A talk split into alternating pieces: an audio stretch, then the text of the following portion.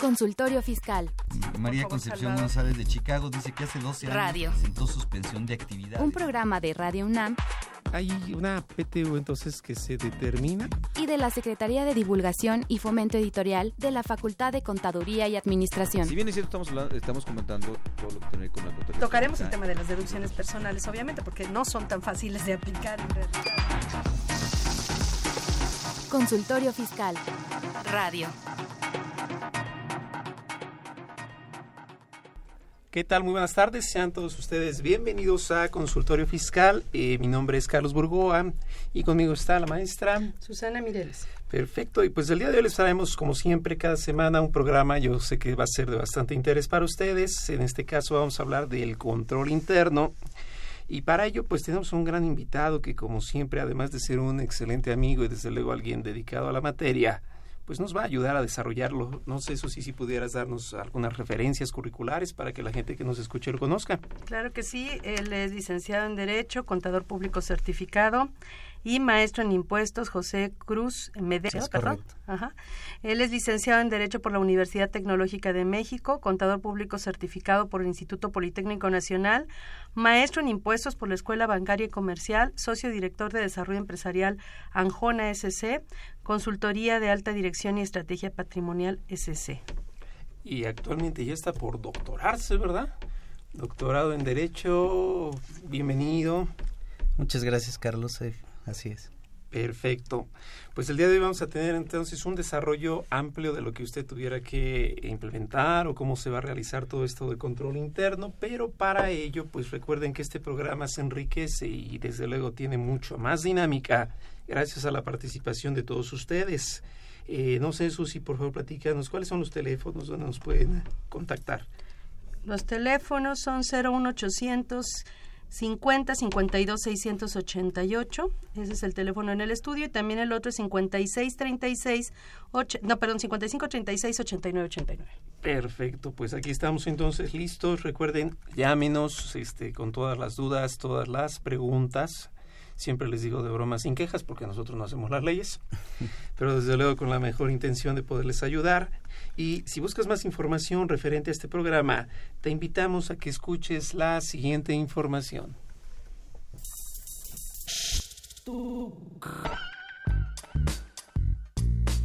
Si estás interesado en este y otros temas de consultorio fiscal, ingresa a tu navegador y escribe Radio UNAM. En la página principal da un clic en 860 de AM Audios. En el cuadro de diálogo elige Buscar por temas. Encuentras el título Fisco, selecciónala y aparece en Consultoría Fiscal Universitaria. Ahí podrás acceder a nuestro contenido con el botón de reproducción. Si prefieres, síguenos por Facebook o Twitter. También puedes bajar el programa y escucharlo cuando quieras en tu iPad, tablet o celular.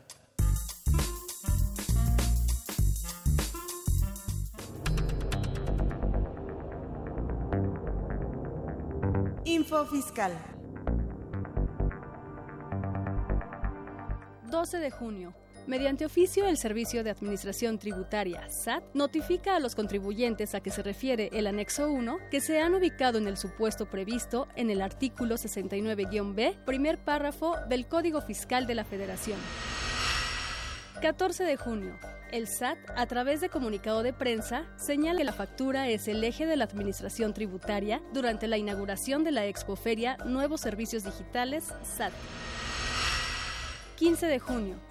El Instituto Nacional de Estadística y Geografía, INEGI, informa que debido a diversos motivos, incorpora al Índice Nacional de Precios al Consumidor el gas doméstico LP y la gasolina de bajo y alto octanaje y da a conocer el precio correspondiente al cierre del mes de mayo de 2017 como precio de referencia.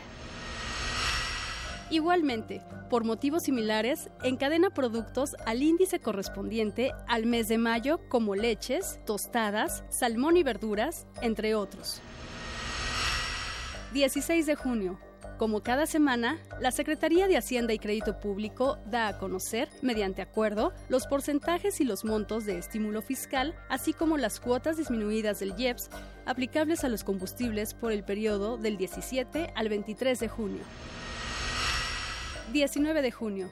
Mediante oficio, el SAT comunica el listado de que desvirtuaron la presunción de inexistencia de operaciones previstas en el primer párrafo del artículo 69-B del Código Fiscal de la Federación el INEGI da a conocer en relación con el Índice Nacional de Precios al Consumidor correspondiente al mes de mayo, que fue de 126.091 puntos. Un mes antes fue de 126.242 puntos.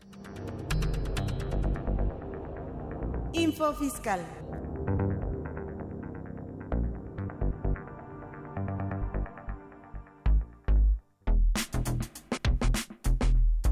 ¿Sabes si lo que te dicen es verdad?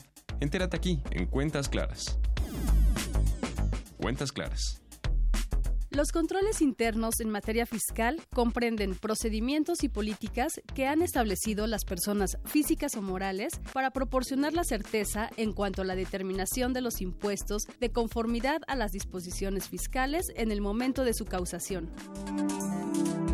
Los controles internos implican contratos, acuerdos, manuales de políticas y procedimientos y demás documentación que es útil para mostrar, en el momento que se realice la auditoría, la materialidad de las operaciones y certeza en su causación. Es aquí donde se conjugan la administración, la contaduría y el derecho para generar certeza interna y externa en el cumplimiento del derecho público y evitar consecuencias negativas o contingencias por eventuales incumplimientos. Este es el tópico que se aborda esta semana. Control interno en materia fiscal. Cuentas claras.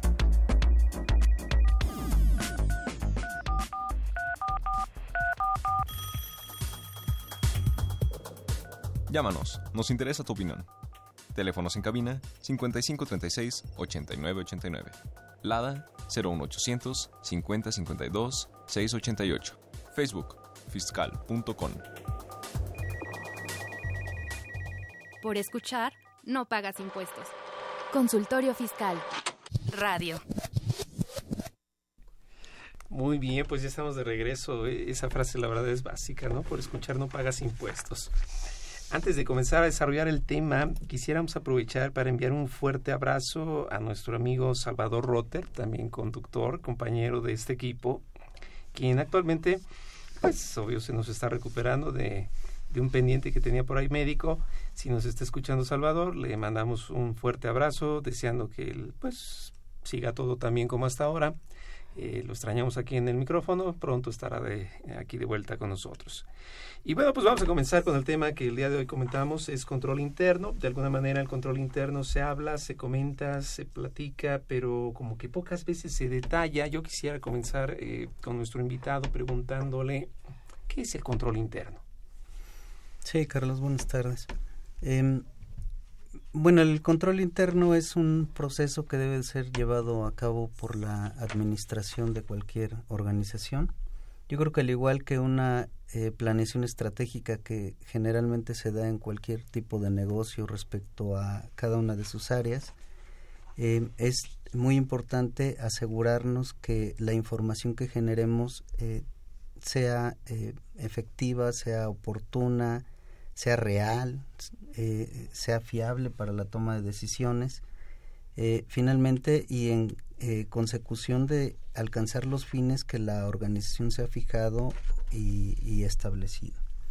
De, de, esta manera tiene un, una compaginación muy importante porque en la medida en que tú aseguras que la información es confiable o refleja la realidad de las operaciones, en esa misma medida tus decisiones, ya sea financieras, administrativas y fiscales, podrán ser eh, tomadas con efectividad. Se está refiriendo únicamente a la generación de la información. Sin embargo, creo que también tendría que ver con el control de los bienes de la empresa, ¿no? Sí, o sea, el que no se pierdan, que no haya fugas de, de, de dinero, de activos en general, ¿no? Sí, yo creo que es eh, un plano de construcción, eh, si lo queremos ver de esa manera. Finalmente el control interno tiene una parte preventiva, una parte de implementación, una parte de evaluación o de seguimiento. Entonces, eh, en cada uno de los rubros que conformen la información financiera o los bienes y derechos propiedad de la organización, eh, habrá que especificar qué, qué medidas preventivas y de control vamos a asumir para garantizarnos que tengan un aseguramiento efectivo físico, un aseguramiento en la información que se refleje e inclusive llegando eh, más allá a las prevenciones de riesgos, tanto por eh, un desfalco, un robo, un accidente, eh, en fin, una serie de situaciones que pueden influir en una correcta administración para que la organización tenga siempre una salvaguarda de sus activos y de la información que genera. Entonces, sí, efectivamente, buscamos que este que el control interno tenga una cobertura total. Yo diría, eh, efectivamente sí en la parte de los activos y, obligaciones también, porque finalmente necesitamos reflejar el valor real de la organización, pero también en conciencia, porque finalmente será la administración la que asuma la responsabilidad de implementar ese control, porque en la medida en que una administración es consciente de los riesgos que asume, de las prácticas que genera, incluso del contenido ético de las conductas y responsabilidades que asume, pues eh, en esa medida podrá establecer el control y podrá permearlo a toda la organización para que eh, tenga una retroalimentación efectiva y una evaluación eh, constante. Entonces, diríamos que el control interno finalmente nos va a dar esa seguridad, una seguridad no total, no absoluta, sino simplemente, digámoslo así, razonable de que la información sea correcta.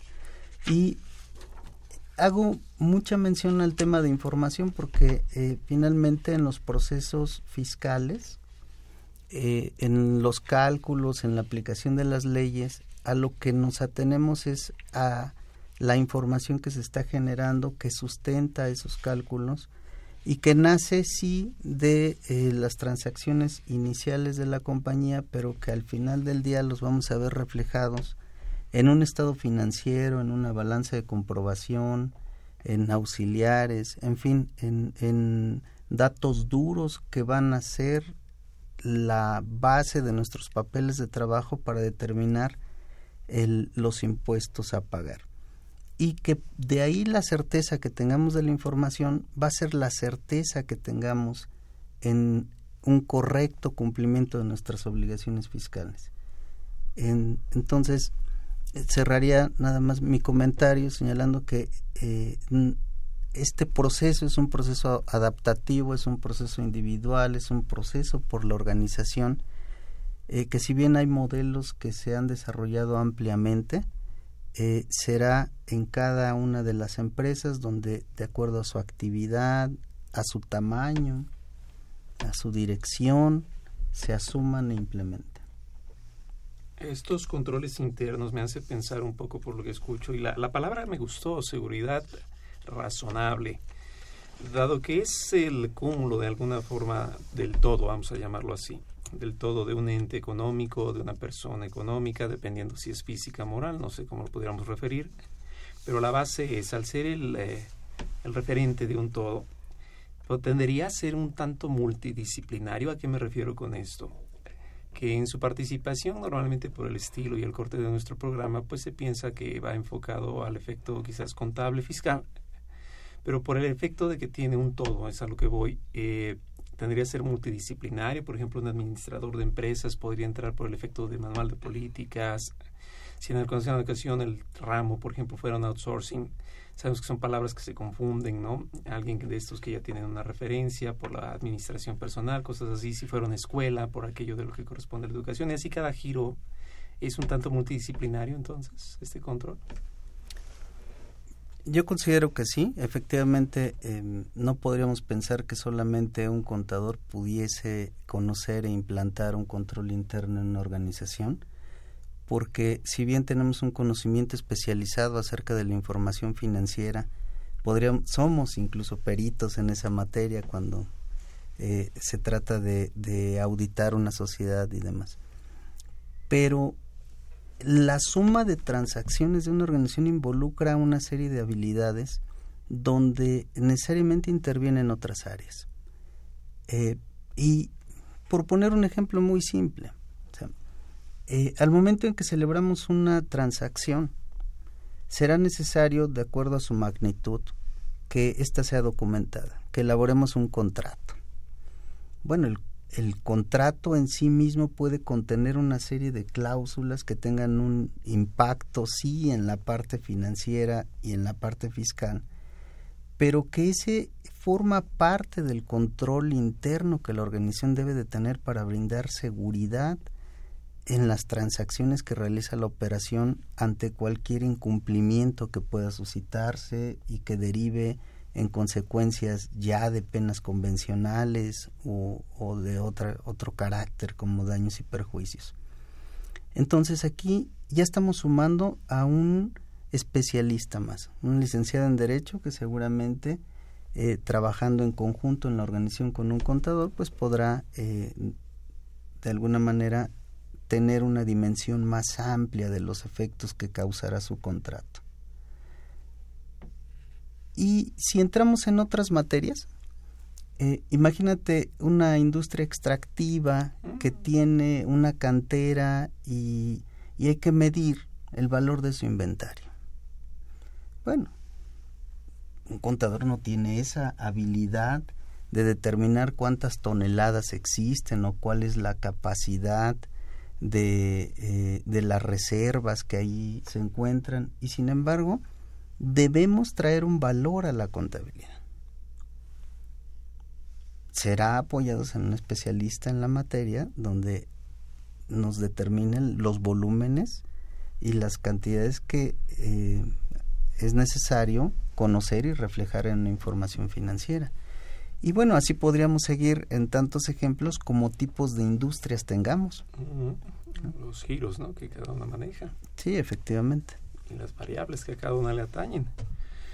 entonces es multidisciplinario, no es antes, durante ni después, creo que es antes, durante y después, ¿no? Ese control. Efectivamente, el control abarca todas las etapas de la organización. Eh, eh,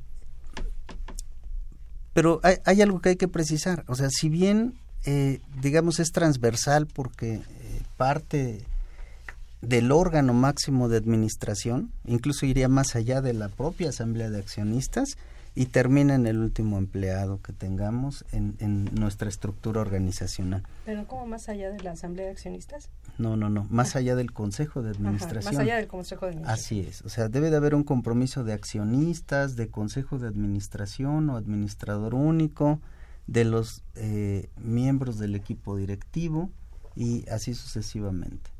Porque, insisto, en el tema de una planeación integral. finalmente, las reglas generales como pudiese ser una eh, la misión o la visión de la organización se fijan en este máximo nivel y deben de instrumentarse de tal manera que permeen a todos. Hace un rato comentabas eh, el denominado outsourcing, ¿no? Bueno o malo, yo creo que no podemos calificarlo a priori.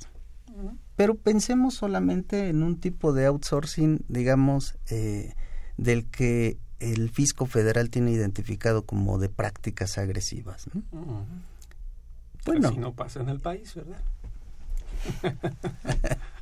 sí, ha causado graves daños. Eh, nos pone en una desigualdad enorme a un empresario cumplido y a uno que no lo es. Pero ¿de dónde deviene una práctica de ese tipo si no es del máximo órgano de control o dirección de la organización que toma la decisión y el riesgo de contratar ese tipo de sociedades. Bueno, como ese ejemplo, pues tenemos muchas prácticas que a través de, de los criterios que lista el SAT, pues podemos conocer, ¿verdad? De mayor o menor contingencia. Yendo a un extremo macro del país y sus efectos desastrosos en la economía que ha causado. a pesar de la mejora recaudatoria. Pero bueno, yendo de ese nivel macro al nivel micro, o sea, un tema de fraude, de simple fraude que se puede cometer en una organización. Hay un estudio de KPMG del año 2010 donde se analiza eh, la cantidad de empresas que han sufrido un fraude. Y un fraude de cualquier tipo, puede ser un fraude de un, empleado, puede ser un fraude de un cliente, un fraude de un proveedor, y es enorme. hablan que siete de cada diez compañías lo han sufrido. ¿Por qué? Porque no tienen una política que asegure el control de sus activos o de sus políticas de otorgamiento de crédito o sus políticas de compras, de sus almacenes. Entonces hay que cuidar todos esos aspectos. Y verdad que ahorita que comentas eso, perdón, que las políticas yo creo que son bastante importantes. Me voy a permitir dar un ejemplo solo por el, vamos, para encaminarnos un poco al efecto fiscal entonces del control interno, que desde luego sé que me quedaré corto. Cuando se da indiscriminadamente, lo llamaré así, la previsión social, pocas veces se habla de que en verdad eh, se basa en un plan, un plan que casi no existe, que en la práctica no se elabora que ni siquiera es por quien está siendo competente para ello a nivel estatutario por los efectos de sociedad y ni siquiera contiene los elementos congruentes con el presupuesto y resultado del ejercicio correspondiente, es decir, nadie puede dar más de lo que tiene. Pero políticas en donde se empiezan a dar entonces efectos como despensas, efectos como ayudas, este, no sé, de transporte, etcétera, como no hay políticas, como que no empata. Y entonces pareciera que los rubros se crean solamente por el efecto fiscal y no por una realidad eh, que se haya decidido de forma corporativa en donde se pueda diferenciar, ubicar, categorizar, que es algo que ahorita la Corte trae mucho en mente, como se dan estas prestaciones, después de cuántos meses, si fuera educación de empleados, después de cuánto tiempo, o a qué tipo de empleados, y luego si esos empleados coinciden con la categoría que ya dio el Consejo Técnico del IMSS, y bueno, una serie de cosas, perdón, hice la telenovela grande. ¿Cómo quedaríamos ahí, si es el caso entonces? Sí, efectivamente llegamos hasta allá. Eh, muchas de las políticas fiscales, eh, bueno, por llamarle políticas, porque finalmente eh, pueden tener un origen únicamente de efecto fiscal, como mencionas. Pero antes haría un paréntesis. A ver, la previsión social es algo que tenemos contemplado en nuestra ley federal de trabajo, incluso en nuestra constitución política de los Estados Unidos mexicanos. Tenemos un eh, sindicatos, sindicatos que negocian eh, finalmente las prestaciones con los, con los patrones. En ese sentido yo diría, a ver, la previsión social en muchos de los casos es una previsión bien ganada y es un logro por una lucha sindical que, se ha venido haciendo. Y que sin embargo eh, ha venido tomando otros matices.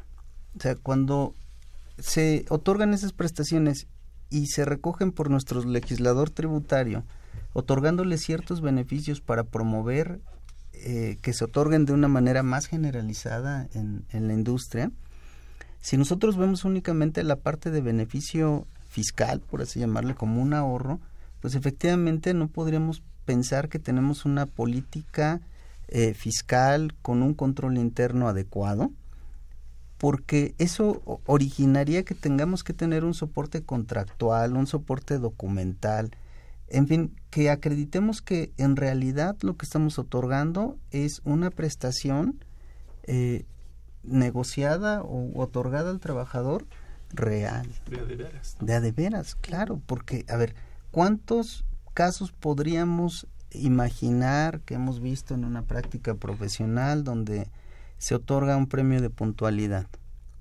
Pero se otorga a todos. Aunque falten. Pero esa no sería previsión social, ¿no? Ajá, ese sería un, premio a la productividad o a trabajar más, ¿no? Sí, bueno, eh, engarzándolo un poco con el tema de seguridad social por el beneficio que represente en cuotas de seguridad social, efectivamente. Eh, igual me fui más allá de, para no ese causar ámbito confusión normativo. entre nuestros radioescuchas porque pueden pensar que tienen derecho a la exención, que siendo previsión social, los premios de puntualidad tuvieran derecho a la exención de la previsión social. Por eso hago la, precisión. ¿no? ¿no? no, excelente. Y, y efectivamente hay que ser claros. el, el, tema de seguridad social es un tema independiente a la ley del impuesto sobre la renta. Entonces hay que tener mucha claridad que cuando hablamos de prestaciones eh, no necesariamente son de previsión social, calificadas así en ambos rubros o en ambas leyes. Pero eh, eh, regresando al tema, cuando hablamos de premios de puntualidad y premios de asistencia donde podríamos otorgar hasta un 10% del salario base de cotización a los trabajadores para y esto no sería integrable a ese salario base de cotización entonces de inmediato tenemos eh, un pago a un trabajador con un, un beneficio fiscal que fue otorgado por el legislador simplemente el tema de control regresa a ser relevante porque hay que tener listas de asistencia y de ingreso de los trabajadores a su centro de trabajo, una política clara acerca de en qué momento son elegibles para obtener ese, esa prestación. Entonces, eh, es no solamente tomar una disposición y aplicarla de forma simple, por ese beneficio, sino es un compromiso real de la empresa para promover que sus trabajadores lleguen puntualmente y asistan todos los días. Si eso es así y se puede acreditar adecuadamente, pues entonces no tendremos ningún problema al efecto. Y efectivamente, para la ley del impuesto sobre la renta, no establece ningún beneficio fiscal de exención llamémosle por su nombre, por eh, premios de puntualidad, premios de asistencia, bonos de productividad, en fin. Aunque no así para seguridad social, para impuestos sobre nóminas, la telenovela se hace más grande. Pero antes de seguir comentando, vamos a ir rápidamente a una pausa y regresamos para seguir hablando de estos controles internos. Regresamos. Los invitamos a que nos vean en la radio y nos escuchen por televisión. Consultorio Fiscal, radio y televisión. En el 860 de AM y en la barra de Mirador Universitario CUAE. Abordamos los temas de tu interés como impuestos sobre la renta, declaraciones, testamentos, pensiones, seguridad social, estímulos fiscales, discrepancia fiscal, régimen de incorporación fiscal, entre otros temas. Con destacados especialistas en la materia. Los miércoles por Radio UNAM. Los jueves por internet. Y los sábados por TV UNAM. Véanos en la radio. Escúchenos por televisión.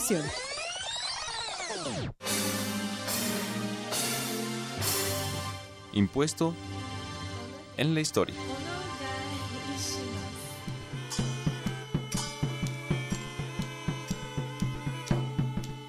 Después de escuchar esto, las deudas fiscales con el SAT le parecerán menos dolorosas.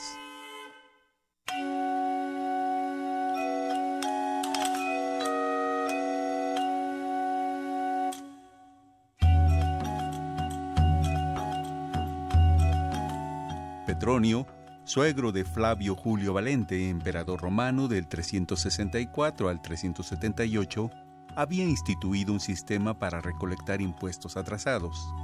Algunos se debían desde 100 años atrás en tiempos de Lucio Domicio Aureliano. Pues bien, la forma de cobrar los gravámenes atrasados fue despiadado y opresivo se recurrió inclusive a la tortura. Era necesario recaudar los impuestos para los soldados que protegían las fronteras. La reforma les inició Diocleciano por el año 197 hicieron más equitativas las acciones, pero a la vez más altas las que había imperado hasta entonces.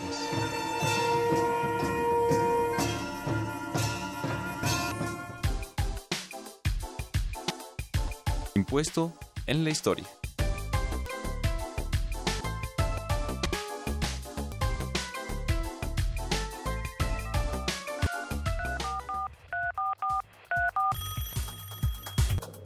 Llámanos, nos interesa tu opinión. Teléfono sin cabina 55 80 89 018 52 6 Facebook Fiston. Por escuchar no impuestos. Fiscal.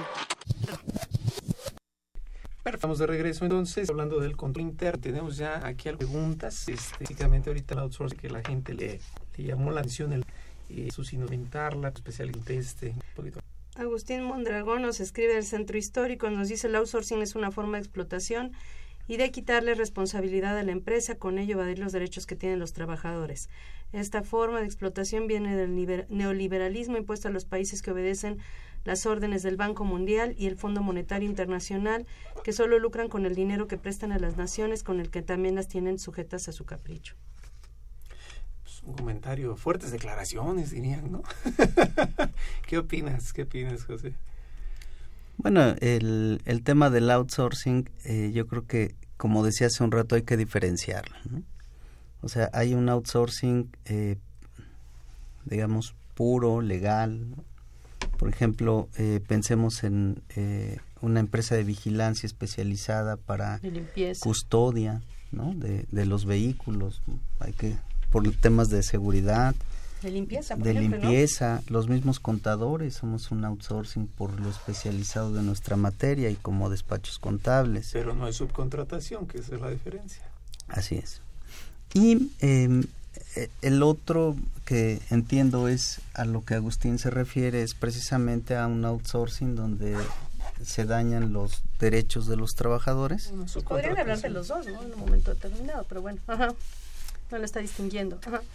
Yo creo que sí, él no distingue, pero por el sentido del comentario, básicamente, eh, por el tema como se ha tratado últimamente en la escena pública, el tema de outsourcing y los criterios eh, que no han concluido por parte de, eh, de los especialistas del SAT, de la Corte misma, temas de IVA que hemos traído y llevado, si causa o no causa, en fin, una serie de circunstancias donde se se pretende regular una mala actuación utilizando estas figuras evasivas de derechos de trabajadores o de eh, contribuir al gasto público, eh, pues efectivamente dañan con mucho la, eh, la economía de los trabajadores y de la nación. Pues es que, como haciendo una cosa lleva a la otra. Ahora, estamos platicando ahorita, y perdone, pues yo creo que a lo mejor el ejemplo va a ayudar a que los que nos escuchan pudieran un poco quedar más claro. Eh, hablamos ahorita de la previsión social y de que tienen de alguna manera aristas. Entonces, tenemos una la llamada, por cierto, aprovechando, vamos a, ver que alguien nos llama con alguna duda. Eh, ¿A quién tenemos en la línea? Bueno. ¿Ah? Bueno. ¿Sí? Más se escucha. A ver, ¿a quién tenemos en la línea? Paulina Vendaña. Paulina, ¿qué tal? ¿Tienes alguna duda que quisieras hacer a nuestro especialista? Sí. Eh, aquí en el en la empresa se tiene como política de control interno eh, hacer registrar todos los movimientos que se tiene por medio de un contrato privado, ya sea con clientes, proveedores o otros prestadores de servicios. ¿Qué tan válido es un contrato que no se ha llevado con un notario? ¿Cómo ves, José? Bueno, eh, los contratos finalmente los clasificamos de varios tipos. Este es un contrato consensual.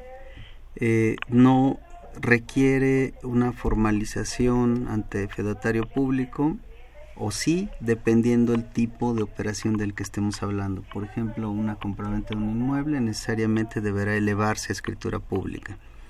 Pero eh, un contrato privado con el cual eh, tengamos un marco de operación con un tercero relacionado a la compañía, en primera instancia, en primera instancia deberíamos de considerar eh, que no tiene la necesidad de una eh, forma eh, a través de la fe pública.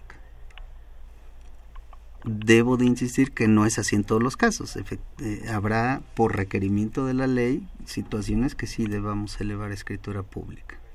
A ver, Paulina, estás en la línea, ¿verdad? Sí. Este, a ver, yo quisiera sumarme con una pregunta, a reserva de que ahorita Paulina nos diga si vamos bien.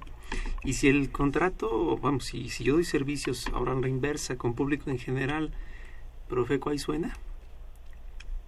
Sí, efectivamente. Efectivamente, Profeco, como una defensora de los derechos de los consumidores, podrá eh, supervisar que no existan cláusulas abusivas en los contratos y que generen una distorsión en el mercado. Los contratos de adhesión. Efectivamente, como... Como mencionó, hay que ver cada caso en su contexto, ¿no? Cada tipo de operación en particular, ¿no? Necesariamente, yo creo que aquí sí hay que hacer énfasis que no hay reglas generales en esa materia y que eh, siempre es necesaria la supervisión de un especialista, en este caso de un abogado, para que valide o que, cuáles sí, cuáles no, tienen que elevarse a fe pública. ¿no? y que reúne los elementos esenciales y protege los intereses de la compañía. Eh, Paulina, no sé si pudieras precisarnos un poquito más el tipo de servicios y a lo mejor ahorita sacamos todo el jugo de nuestro invitado. Bueno. ¿Qué tipo de servicio? Bueno, bueno. Sí. Ok. Mm, bueno, es que yo me refería a los contratos que se tienen con los clientes. No seas malita, ¿nos podrías repetir un poquito porque casi no te entienden? Sí, los contratos que se tienen con los clientes. ¿Es algún servicio, producto en especial? O, bueno, los contratos de comodato. Oh, comodato, ok. ¿Esto es porque por el efecto de algún espacio físico, de alguna mercancía? ¿Cómo es esto? Sí, de mercancías. Pero si está hablando de operaciones con clientes que necesariamente llevan implícita la percepción de un ingreso y está remitiéndonos al contrato de comodato, que es un contrato en esencia gratuito, ¿cómo se relaciona el contrato de comodato con su operación?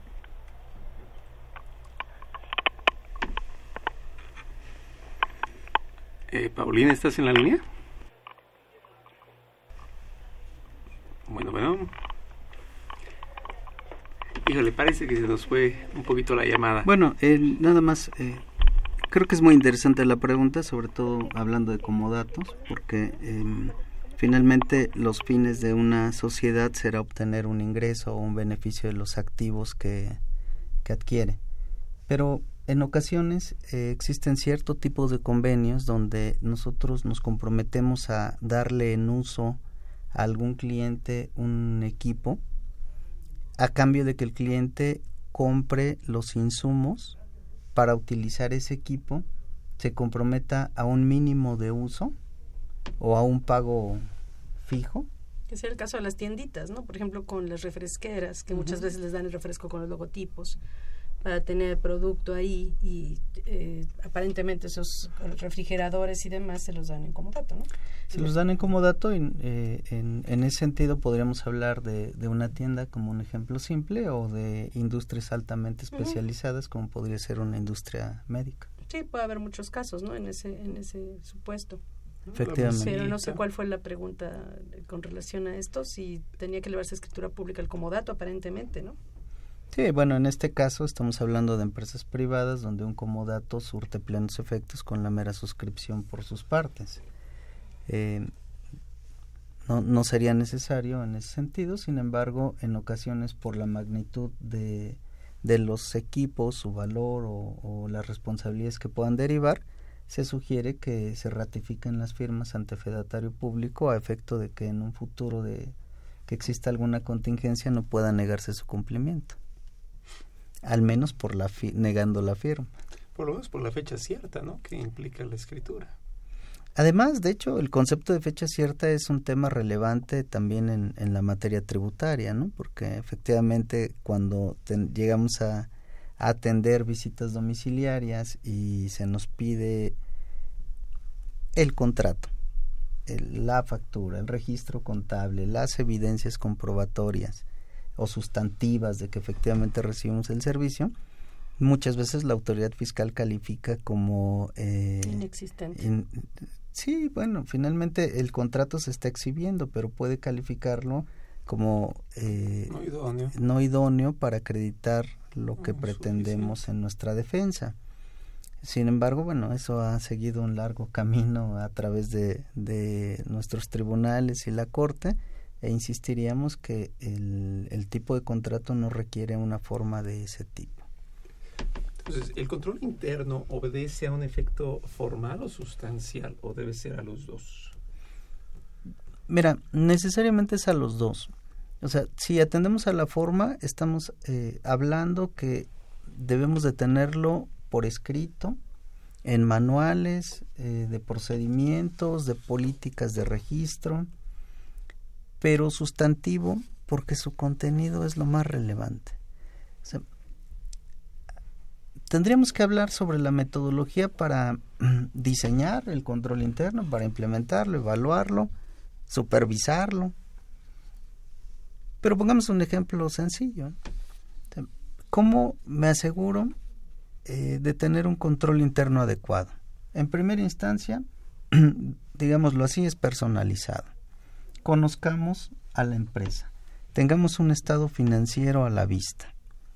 Segundo, identifiquemos los rubros relevantes de ese estado financiero.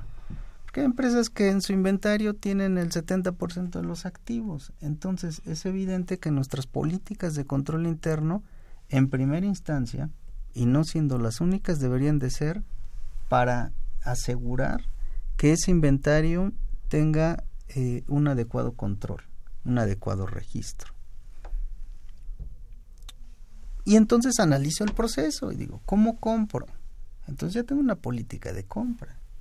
Cuando hago mi orden de compra, llega a mi, a mi almacén, cómo acuso de recibo y cómo controlo físicamente las existencias. Y los contrapesos, ¿no? En cuanto a de alguna manera eh, tener un, un contrapeso dentro de la misma organización que valide la operación del, del, del, digamos del sujeto que participó en la primera etapa, que en la segunda etapa se valida de alguna forma. Claro, claro. Que la concurrencia de las personas no sea de tal magnitud que destruya cualquier política de control interno que se pueda implantar. Y que asegure que se efectivamente está cumpliendo, ¿no? Así es, pero eh, en esas etapas, o sea, ¿quién compra? ¿Quién recibe el inventario? Cuando se vende, ¿bajo qué políticas de venta se hace? O sea, hay contrato, hay orden de compra, programo las entregas, quién es el autorizado para hacer los despachos, en fin. ¿Cuál es la firma que autoriza la salida de almacén? Y luego la factura, y luego la cobranza de esa factura y, y, todo lo que ello implique, si me pagan en tiempo, si veo antigüedad de saldos, si detengo el surtir las facturas porque se retrasen en, en pagarlas, en fin. O sea, si vemos este proceso en toda su extensión, finalmente involucra una serie de políticas por cada una de las áreas. Y luego, como comenta la maestra Susana, efectivamente, si la misma persona que hace la compra es la misma persona que sigue el proceso hasta el cobro, pues no hay control interno que funcione. No hay contrapesos. No hay contrapesos idóneos. Y luego, eh, suponiendo que tengamos ya estas políticas de control, no es suficiente tenerlas. Es necesario ver que se cumplan. ¿Cómo aseguro que efectivamente están siendo o se están llevando a cabo? Y luego, ¿cómo mejoro continuamente esas políticas de control? Si no es con una revisión periódica o con una, eh, una auditoría interna. O externa. O externa para sus efectos de evaluación de riesgos de auditoría, para mis efectos de evaluación de riesgos de fraude y para garantizar, como decíamos, a toda la cadena, comenzando por los accionistas, que efectivamente eh, no somos eh, sujetos de fraude o tenemos algún tipo de desviación en la información que proporciona. ¿Por qué es tan, tan importante el control interno para los auditores? Bueno, eh, del SAT y, y, de, y del externos, ¿no? Que en general, incluso en las guías del SAT para la auditoría en materia fiscal, hablan de, controles internos y demás, ¿no? Para darle el alcance debido a las pruebas, ¿no? Sí.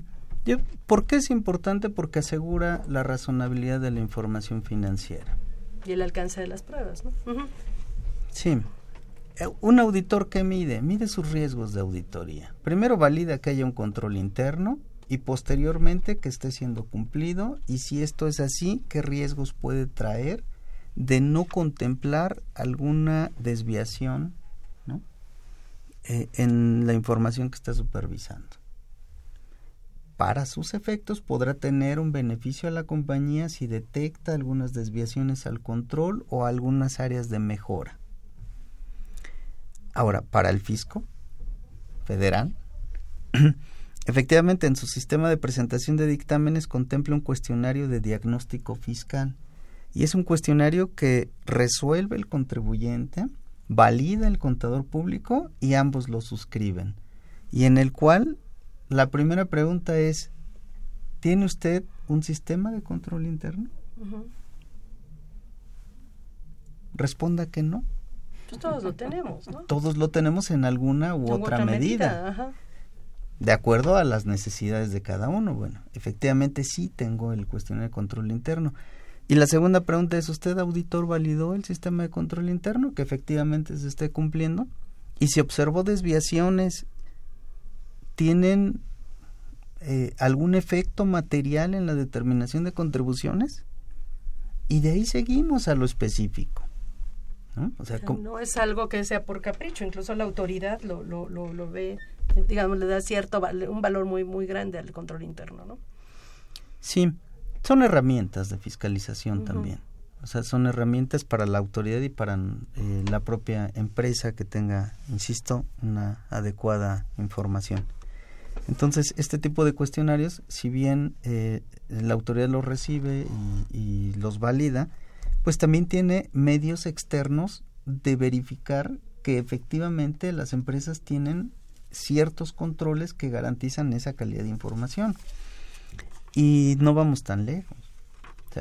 hoy día, con en los avances en, los, en las tecnologías de información, tenemos un, una inmersión del área fiscal hacia estas tecnologías bastante sustantiva. Tanto que diría que es el apoyo más importante que se tiene hoy a nivel federal para efectos de supervisión de cumplimiento de obligaciones. ¿Apoyo para el contribuyente o para la autoridad? Yo creo que para ambos, ¿eh? porque eh, no solamente es un reto, sino es una oportunidad para nosotros. Eh, una empresa que adopte las medidas eh, necesarias o suficientes para cumplir con esos requerimientos, necesariamente tendrá para sí un beneficio de aseguramiento de información. Y e, e iba un ejemplo sencillo. cuando nosotros vemos eh, la declaración informativa de operaciones con terceros o vemos los comprobantes fiscales digitales por Internet y podemos descargarlos de forma masiva de las bases de datos de la autoridad, y confrontarlos contra nuestras propias bases de datos o bien incorporarlos por medio eh, de sistemas automatizados, bueno, estamos garantizando que el flujo de información hacia ambos lados está siendo el mismo. Yo digo, aceptemos el reto y veámoslo como oportunidad de garantizar que estemos en un adecuado cumplimiento de obligaciones. Pero sin embargo, dependemos del desarrollador informático, del desarrollador de software que esté realmente apegado a las directrices del SAT o que no nos aplique una disposición que no nos corresponde a nuestro régimen fiscal, que esa es la parte que de alguna manera ha estado también en medio, digamos, eh, la autoridad no, no ha participado mucho en eso, ¿no? Ejemplo, en un CFDI de asimilados a salarios, en alguna ocasión un desarrollador de software tenía como opciones, eh, las clases de riesgo de seguro social y tenía que escoger un número romano sin seleccionar ninguno, dado que era un asimilado a salario socio de una sociedad civil. Eh, el CFDI, pues como son campos opcionales, pues va a salir como bueno los validadores del SAT. Pero de alguna forma, si yo pongo eso, me estoy poniendo la soga al cuello, de alguna manera aceptando como si existiera, dándole un elemento de relación laboral a algo que no lo es. Entonces, de alguna manera, el depender de, la, de, los desarrolladores sin que nadie valide esas cuestiones, eh, pues ese es un problema. Ahí tendríamos que validar no nada más los controles de la empresa, sino control, también validar los, los requisitos de los software que usamos, que muchas veces son programas comerciales, ¿no? Sí, además. Que son generalizados, digamos.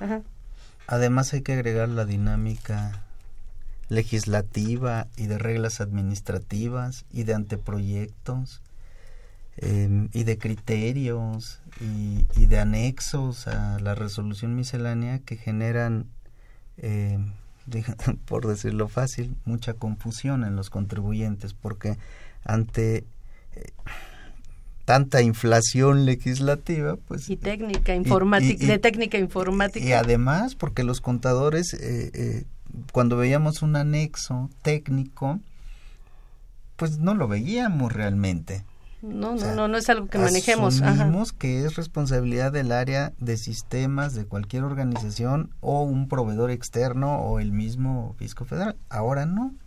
Ahora tenemos que ver el anexo en todos sus detalles y entender los nodos y los complementos y las adendas y etcétera. O sea, ya somos hay rubros que son un poco más inestables y, y no permiten tan fácil realizar un poco la concreción ¿no? que uno buscaría. Este, vamos a ir rápidamente a una pausa y regresamos para pues seguir comentando esto. Casi ya vamos a punto del final, pero regresamos brevemente.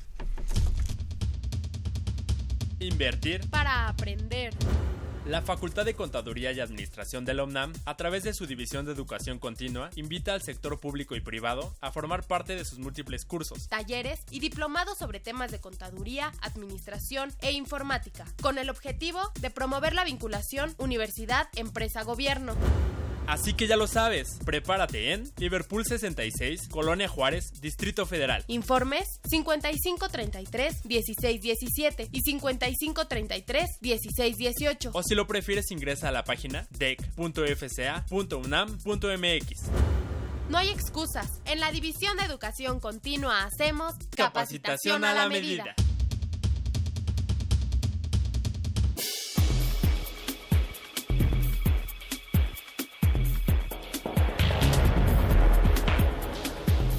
En esta nueva edición, la 668, Consultorio Fiscal, como siempre, presenta interesantes artículos de corte jurídico, laboral, contable, financiero y fiscal. En este ejemplar, José Luis Cruz Espinosa y Víctor Manuel Melo Posadas destacan la importancia de los convenios de seguridad social certificados de cobertura INS, tanto de los trabajadores migrantes como emigrantes. Raúl Bedoya Rocío y Paola Edith Robles Rangel exploran la teoría general del proceso. Walter Carlos López Morales examina la Suprema Corte de Justicia de la Nación, exención y no sujeción tributaria, sus diferencias. Eric Ramírez Mejía y Luis Alberto Guzmán Martínez definen que los alimentos con alto contenido calórico servidos en restaurantes no graban IEPS. Estos y otros temas de gran interés se presentan en el número 668 de Consultorio Fiscal. Suscripciones a los teléfonos 5616-1355 y 5622-8310. También a través de la tienda electrónica publishing.fca.unam.mx o en la página electrónica de esta revista consultoriofiscal.unam.mx.